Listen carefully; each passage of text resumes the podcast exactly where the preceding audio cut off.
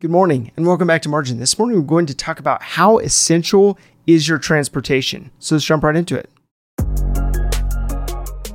Welcome to the Millennial Margin Podcast. I created this personal finance resource out of necessity as I've watched countless people schedule away, mortgage up, and max out their lives. Margin is simply the antithesis, providing leeway in an increasingly marginless culture. If you want to build margin into your personal finances on a daily basis, this is the podcast for you. So one of my favorite topics is transportation. Now, I love everything to do with cars ever since I was playing with Matchbox cars as a kid.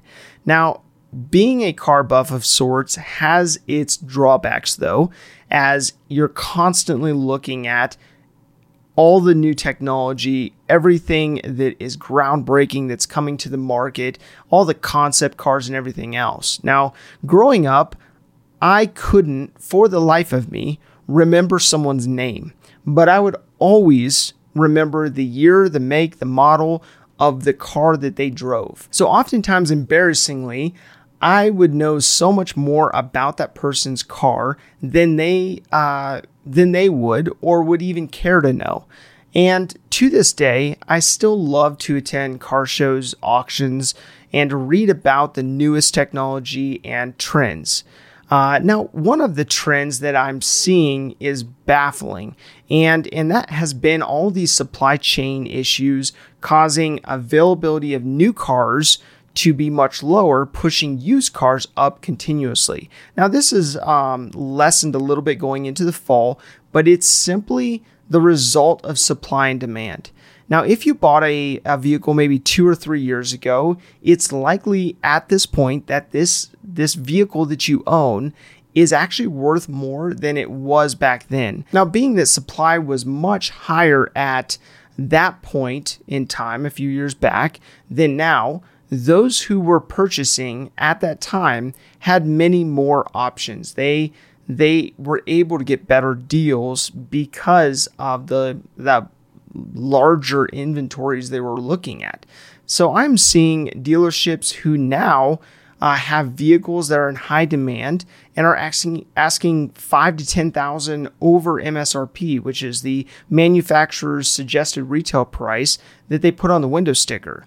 Now, if you abide by the rule not to purchase a new vehicle due to the massive depreciation curve in the first few years that you'll experience, you may be surprised even more so that when vehicles right now are selling at such a premium, you'll be hit even more so when it levels off or when it starts to regulate based on how it's behaved historically.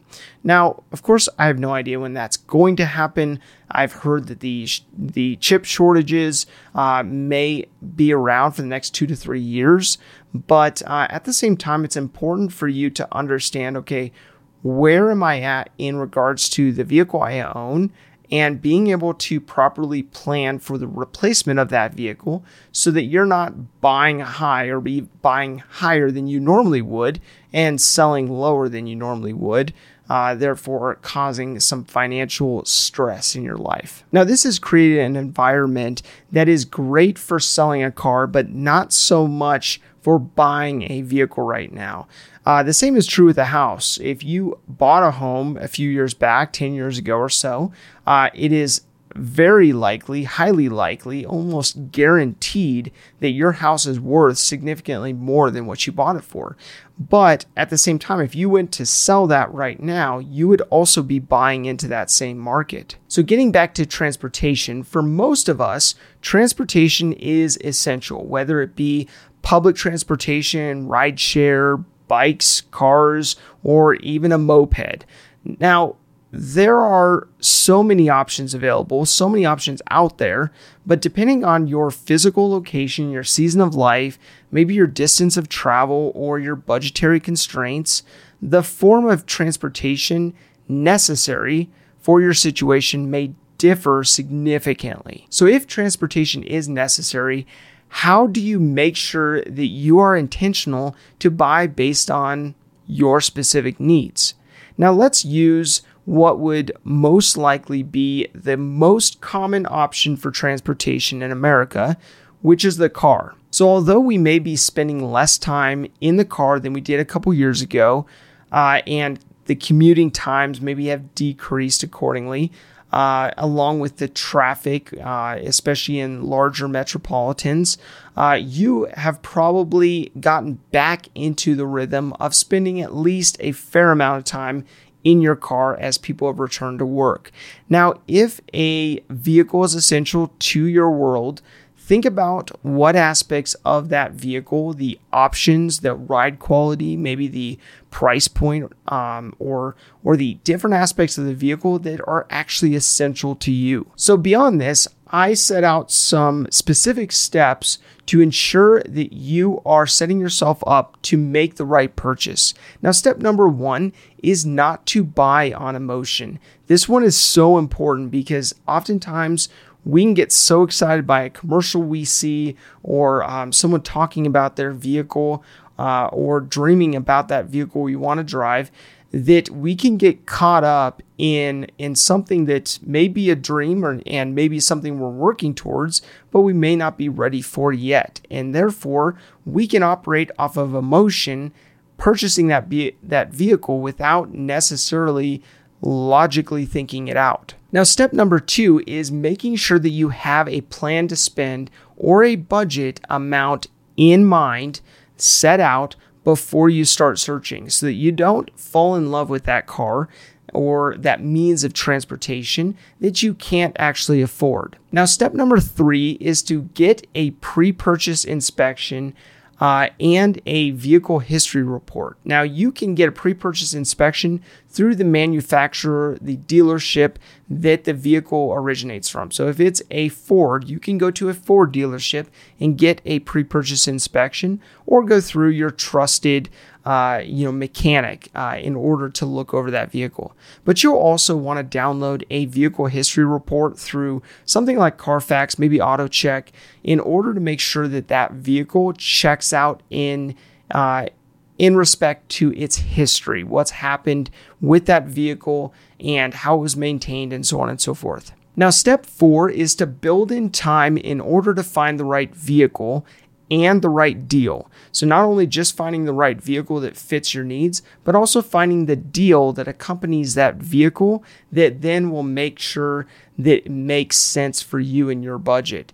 So oftentimes I see people run out, they will make a decision to go buy a vehicle at all cost and end up walking out the door, spending significantly more than they had planned on because of not negotiating the price of the vehicle or not being able to, or them adding on additional accessories or additional warranties that they did not anticipate, they did not plan on before stepping into that dealership's showroom. Now, step number five is to be resolute.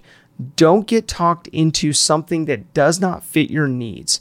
Don't get talked into a sedan if you walked into the showroom looking for an SUV. But really be mindful about this because sometimes it's easy to think about making something work, and then we end up having buyer's remorse because it's not the right fit or we paid too much or something like that. And if you're resolute and you walk in knowing what you want, how much you want to pay, and what options you want, then you ensure that you're not walking out with that buyer's remorse that you bought the wrong product. Now, we all need to have a plan for our transportation, which for most people can be the second most expensive purchase they make. So making sure that you write down the essentials of what makes the vehicle the right fit for you, your spouse, your family, by following these 5 steps, this will help you in your decision-making process. Now, in the next episode, we will go into more specifics around how to select the right vehicle, but this is an overview of setting you up, priming the pump, getting you prepared in order to make that purchase, making sure that you're in the right place from a financial standpoint